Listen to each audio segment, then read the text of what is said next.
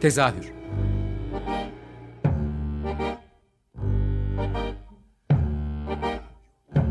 İstanbul tiyatro hayatı üzerine gündelik konuşmalar. What keeps mankind alive? What keeps mankind alive? The fact that billions are daily tortured, stifled, punished, silenced, and oppressed.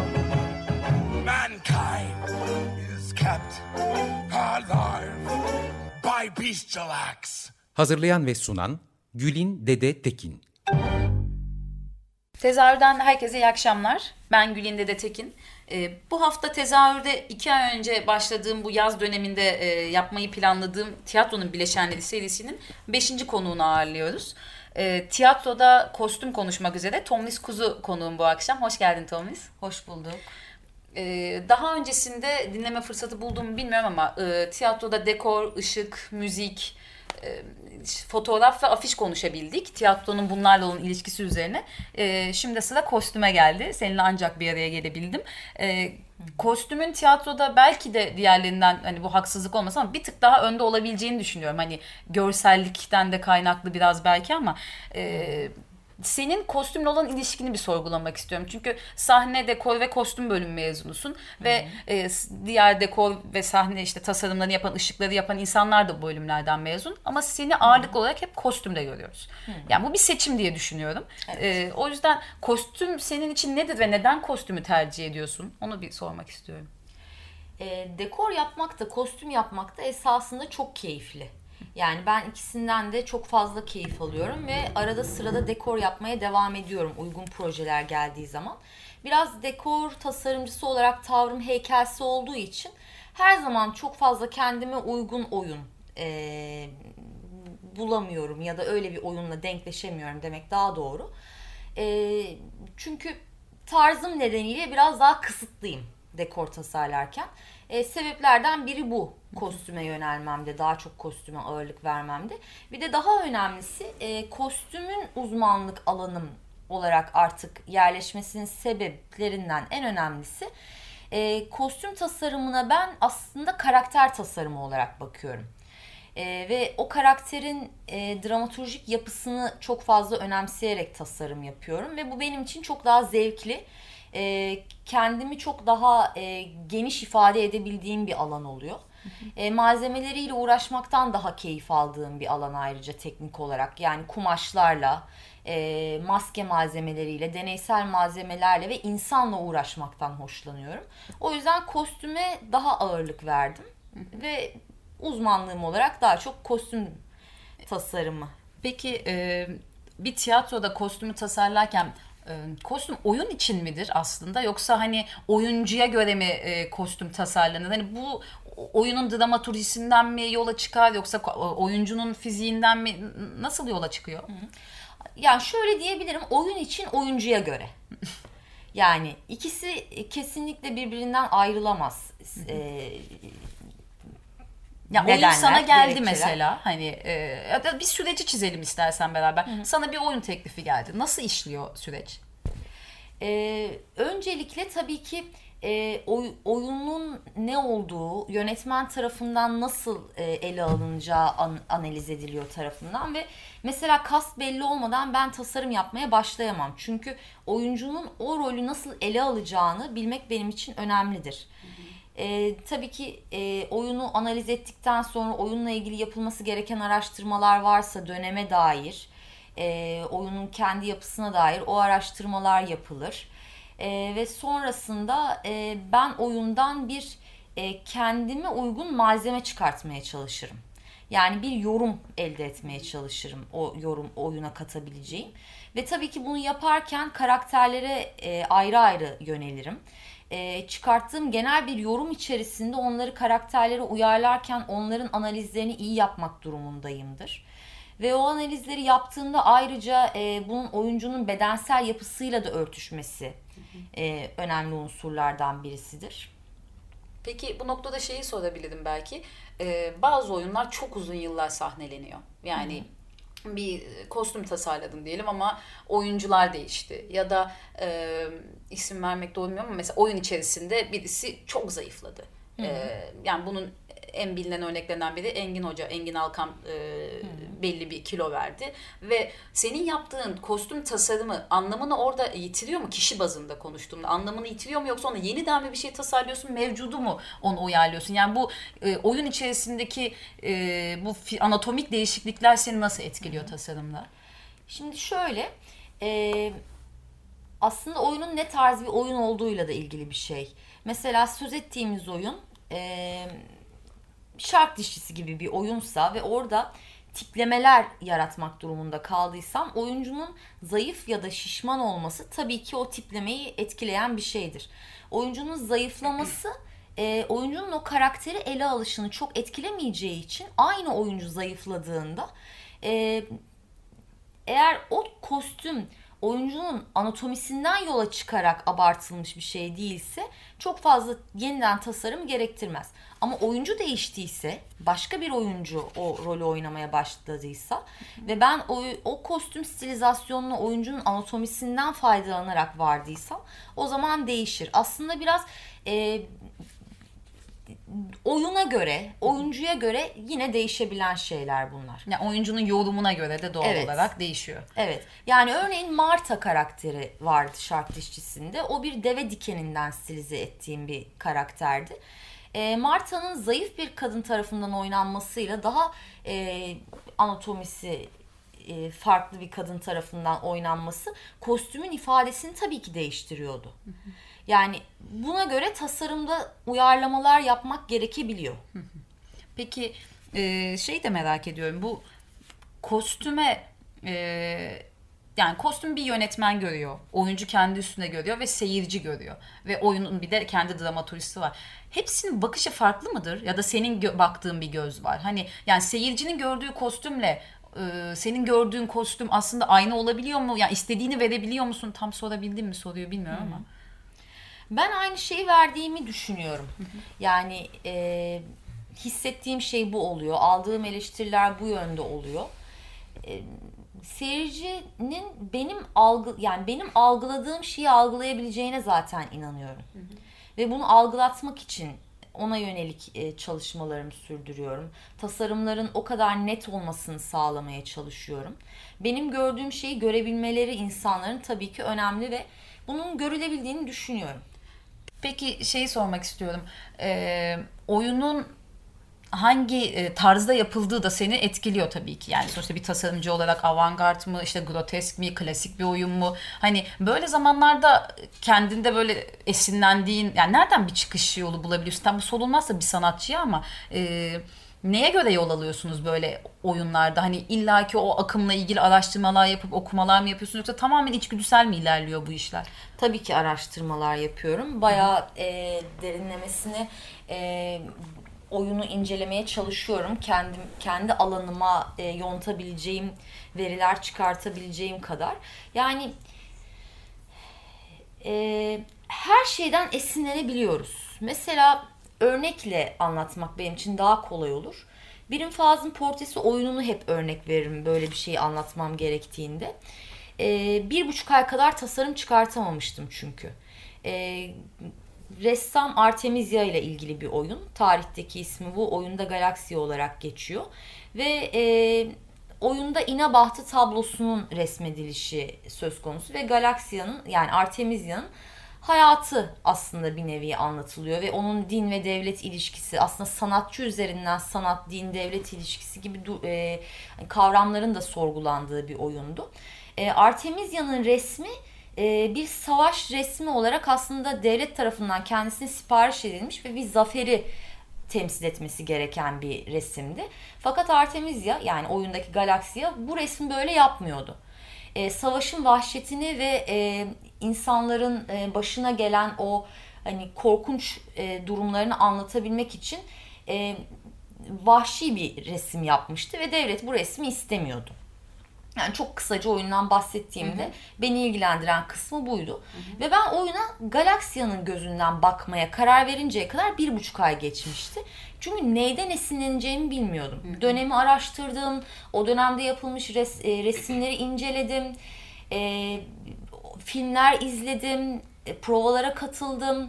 Yani yapılması gereken araştırmaları yaptım fakat bir türlü bir şey bulamadım. E, sonrasında aklıma sadece öyle bir anda e, oyuna Galaxia'nın gözünden bakmak geldi. Bu kadın e, anatomileri inceliyordu. Yani e, o savaş resmini yaparken vahşi bir resim yapmış olduğu için e, yaralanan insanları, beyni açılmış birisini resmetmek durumundaydı ve zaten savaş e, savaş mağduru insanları da inceliyordu oyunda ve onun gözünden bakmaya karar verdim. Onun gözünden bakmak sadece benim için bir esin kaynağıydı. O baktığında ne görüyordur insanlarda? Derilerinin altındaki anatomiyi görüyordur. Çünkü bir ressam e, böyle bir resim çizeceği zaman e, her zaman ona bakar. Anatomiyi inceler. Yani ben de onun gözünden baktığımda karakterleri artık böyle görmeye başladım.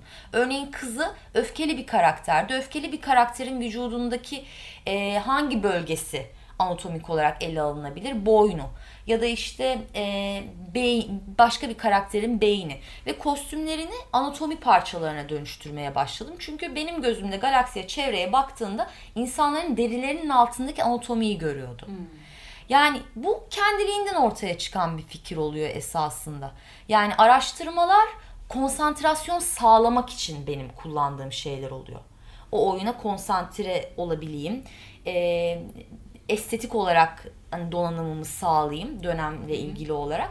Ama en sonunda varacağım nokta oyunla denk düşmesine tabii ki çok önem göstererek e, yine il, ilginç olması gereken ve çok e, benden olması gereken bir yorum oluyor ve bunun için aslında sadece kendi içine bakman gerekiyor. Senin nasıl gördüğüne bakman gerekiyor. Çünkü ben böyle bakıyorum esasında. Yani ben de bir şey yapacağım zaman gözüm onunla etrafa bakar bakar oluyor. O filtreyle etrafa bakıyorum. O oyunun filtresiyle etrafa bakıyorum. Ve bunu aslında e, kendi çalışma tavrımı, kendi e, kostüme bakış tavrımı en iyi gerçekleştirdiğimi düşündüğüm oyunlardan birisi bu olduğu için buna örnek verdim. Ee, Şimdi istersen bir kısa şarkı arası verelim. Arkasından kaldığımız yerden devam edelim. Tamam.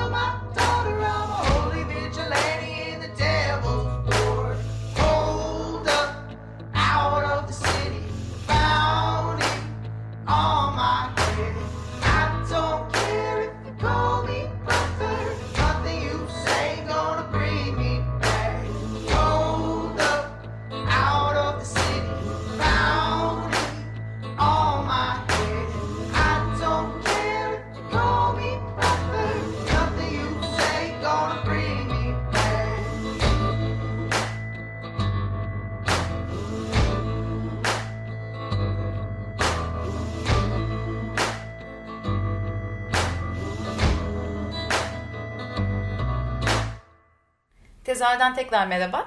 Tomris Kuzu'yla tiyatroda kostüm konuşmaya devam ediyoruz.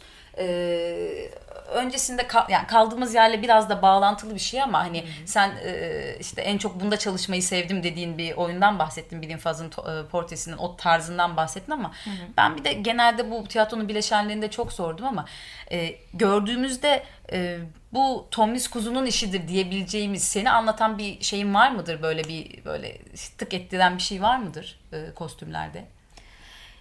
Aslında buna tabii benim cevap vermem biraz zor. Ya Ama hani şeydir ya ne bileyim ben işte şu rengi çok severim ve mutlaka her oyunumda kullanırım. Ya da şöyle bir yaka detayı vardır ve her oyunuma koyarım dediğin. Ne bileyim atıyorum aklıma gelenleri sallıyorum ama. Ha, öyle çok spesifik bir şey yok ama yani e, aslında böyle insanlar baktıklarında hani onu benim yaptığımı anladıklarını söylüyorlar. Yani e, bu nasıl oluyor ben de tam olarak anlayamıyorum. Çünkü birbirinden çok farklı şeyler de yapıyorum esasında. Yani mesela Şark Dişçisi, Huysuz gibi oyunlarda çok renkli, çok e, stilize kostümler yapmışlığım vardır. Ya da Titus ya da e, Birim Faz'ın Portresi gibi oyunlarda çok daha ekspresyonist, e, underground, e, yani renk skalasının bile çok daha farklı olduğu tasarımlar yapmışımdır. E, sanırım ayırt edici olan taraf şu oluyor. İlla ki bir yorum ekliyorum. Yani tekstin e, bana verdiğiyle sınırlı kalmıyorum. E, yani muhakkak orada kendi adıma bir şey söylemek ihtiyacını duyuyorum ve e, sanırım bu insanların dikkatini çeken şey oluyor. Yani oyuncunun giydiği şey asla sadece bir giysi olmuyor. Onun karakterinin e, karakterini oluşturmasında faydalı gördüğüm bir şey oluyor. Sanırım budur. Yani onun sadece bir e, giysi olmadığının fark edilmesi. e, Aslında benim oyunun bir parçası bu tam da karakter. tiyatronun bileşeni olma durumunda aslında bu bir giysi değil oyunu oyun yapan şeylerden biri. Onun gerçekten bir parçası duygusunu buradan yakalıyoruz diye düşünüyorum. Seyirci olarak en azından ben o gözle söyleyebilirim. sanıyorum. Ee, bu noktada şeyi de sonra yani konuştuklarımızdan şu dakikaya kadar anladığım sen oyun baş yani oyunun kastı daha çıkmadan oyuna dahil olup oyun sahnede e, premierini yapana kadar oyunun içerisindesin anladığım kadarıyla. Yani belli bir aşamasına dahil olup da provalar bitti ve ben kostüme geldim gibi bir durum yok galiba. Hayır tabii ki öyle değil.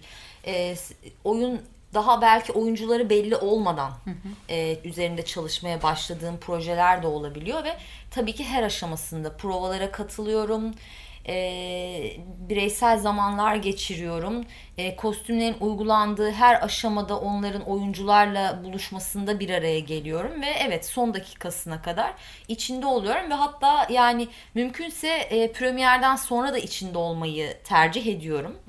E, çünkü kostüm devamlı kullanılan bir e, eleman ve değişebiliyor, bozulabiliyor, dönüşebiliyor ve hatta hep çalıştığım insanlara da şunu söylerim. Kostümün başına bir şey gelirse lütfen beni arayın. Onu onaran ben olayım. E, bir şey kaybolursa beni arayın. Yerine başka bir şey koymaya çalışmayın. Çünkü hani ben onu e, düzeltmek için elimden geleni yaparım. Yani çünkü devamlı kullanılan bir şey. Bu premier gününde e, görüldüğü gibi e, aynı şekilde görülmeye devam edilmesi gereken bir şey. E, o yüzden 5. haftasında da aslında benim sorumluluğum üzerinde devam ediyor. Ama tabii ki her oyuna gidemediğim için Evet. neler oluyor bilmiyorum. O noktada bana haber verilmediği zaman ben Ucu kaçmış evet, oluyor. Kaçırmış oluyorum. Peki bu süreçle ilgili bir de şeyi sormak istiyorum. Ee, sonuçta bir tasarımcısın ama sadece bilgisayar başında kostümleri tasarlayıp da bırakmıyorsundur diye tahmin ediyoruz. Yani Tabii. bu işin çok fazla kendi içinde de bileşeni var. Yani e, peruğu var, kurdelası var, osu var, busu var. Bunun böyle dikim aşamasında her anında da sen var mısın ya da sen kendin Tabii ki dikiyor musun mesela? Ben eğer çok çözülemeyen bir şey olursa dikiyorum. Yani bazen çok karışık kalıplar yaratıyorum çünkü ben. Yani çalıştığım terzilerin e, değil de benim çözmem gereken kalıplar yaratıyorum. O noktada onların kalıbını çıkartıyorum. Dikimini de yaptığım oluyor. Maskeleri yapıyorum. Hatta kumaşımı üretiyorum e, kumaşımı ya doku ile üretiyorum ya da e, mevcut olan bir piyasa kumaşını kullanmak yerine kendi tasarladığım baskıyı ona bastırarak üretiyorum. Muhakkak kendi materyalimi öncelikle kendim üreterek başlıyorum. Ve sonrasında da yani bir butafor varsa onu yapıyorum. aktif olarak her aşamasında uygulama sürecine de dahil oluyorum. Aslında kendi asistanım olarak da ve Kendi- kendi realizatörüm olarak da çalışmaya devam Peki ediyorum. hep kendi ekiplerinle mi çalışıyorsun? Yani çünkü farklı farklı şimdi olaya da geleceğim ama farklı farklı ekiplerle de çalıştığın oluyor. Ee, Tabii. Ama o yani ekipten kastım şu. Farklı tiyatro gruplarıyla çalışıyorsun ama bazı yani şu andaki aşama değil ama hani belki farklı tiya- e, gruplarla çalıştığında da kendi ekiplerinle mi dikişleri yapıyorsun? Öyle olmasını tercih ediyorum genelde. Tabii farklı e, terzilerle, farklı uygulamacılarla çalışmak durumunda olduğum projeler oluyor. Mesela dizi yaptığımda. E, onların çalıştığı terzileri tercih etmek durumunda kalabiliyorum. Ama özellikle tiyatro projelerinde yıllardır çalıştığım terzilerle çalışmayı tercih ediyorum. Hatta isimlerini vermek e, çok ki. güzel olur. Hüseyin Özay ve ekibi. Pervin Basut Şehir Tiyatrosu'ndan. E, bu insanlar şehir tiyatrolarının terzileriler ve e, şu anda konularındaki e, uzmanlıkları dışında ortak dil tutturmak çok önemlidir üreticiyle. Ben bazen yeri geliyor terzime e, WhatsApp'tan fotoğraf gönderiyorum ve e, istediğim şeyi e, gerçekten yapacağına güvenerek ona teslim edebiliyorum bazı durumlarda. Yani e, böyle bir dili tutturmak için de tabii ki yıllardır aynı insanlarla çalışmak çok önemli. Üretim aşamasında da e, uzun yıllardır Selin Ölçen'le çalışıyorum. E, onunla bir onunla aynı dili tutturduğumuz için bir tasarımı çizdiğim zaman normalde ben e, bir maskeyi asla birisine emanet edemem esasında. İlla ki onu yapmalıyımdır, görmeliyimdir, boyamalıyımdır. Yani onunla birebir ilişkide bulunmalıyımdır. E, Selin'e emanet edebiliyorum. Çünkü artık o kadar uzun süredir birlikte çalışıyoruz ki e, o sadece çizimden onu e, varoluşa geçirebiliyor. Ve her şeyi yapmak durumundayız. Peruk bile yapıyoruz. Yani çünkü e, Türkiye'de tam bir sektör yok tiyatro alanında. Üretim yaparken bununla ilgili gerçekten sıkıntılı şeyler yaşayabiliyoruz. Yani baskı yaptıracağımız zaman böyle 3 metre bir kumaşa baskı yaptıramadığımız için onu el boyaması yapmak durumunda kalabiliyoruz. Yani e, kostüm boyamasında e, onun bir resimsel tadı olması için e, ressamlarla çalışmak durumunda oluyoruz. O çok keyifli bir alanı oluyor. Yani yeri geliyor ayakkabı yapmak durumunda oluyoruz. En son e, Nilüfer Belediyesi'ndeki şark dişçisinde biz ayakkabı da yapıyorduk. Yani e, peruk da yapıyorduk. Yani her şeyi her şeyi her şeyi yapabilir olmak durumundayız. E, ve gerektiği anda bunları yapacak birisi olmadığında bunları Kendimiz biz yapabilir olmak gerekiyor. durumundayız. Ve bununla ilgili tabii ki ekibin e, bilindik, düzenli bir ekip olması insanı çok rahatlatan bir şey oluyor. Ee, süremiz aslında doldu ama e, son bir şey de sormak istiyorum. Bu sezon hangi işte göreceğiz seni? Yani bu se- bu sezon biraz az işte göreceğiz tabii Evet. özel durumundan dolayı evet, ama Evet, bebek beklediğim için şu an daha hafif e, yaşamaya çalışıyorum tabii proje anlamında. Ama yine e, çalışmaya devam ediyorum. Bakırköy Belediye Tiyatrosu'nda Nurkan Erpulat'la birlikte terör oyununu yapıyorum şu anda.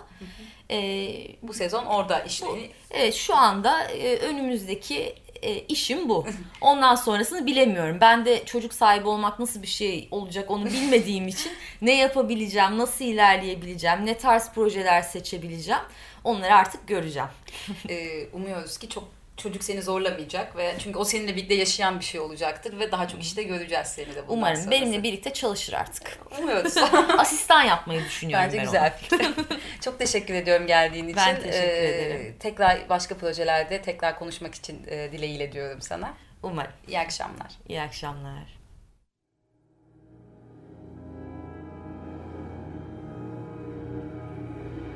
Tezahür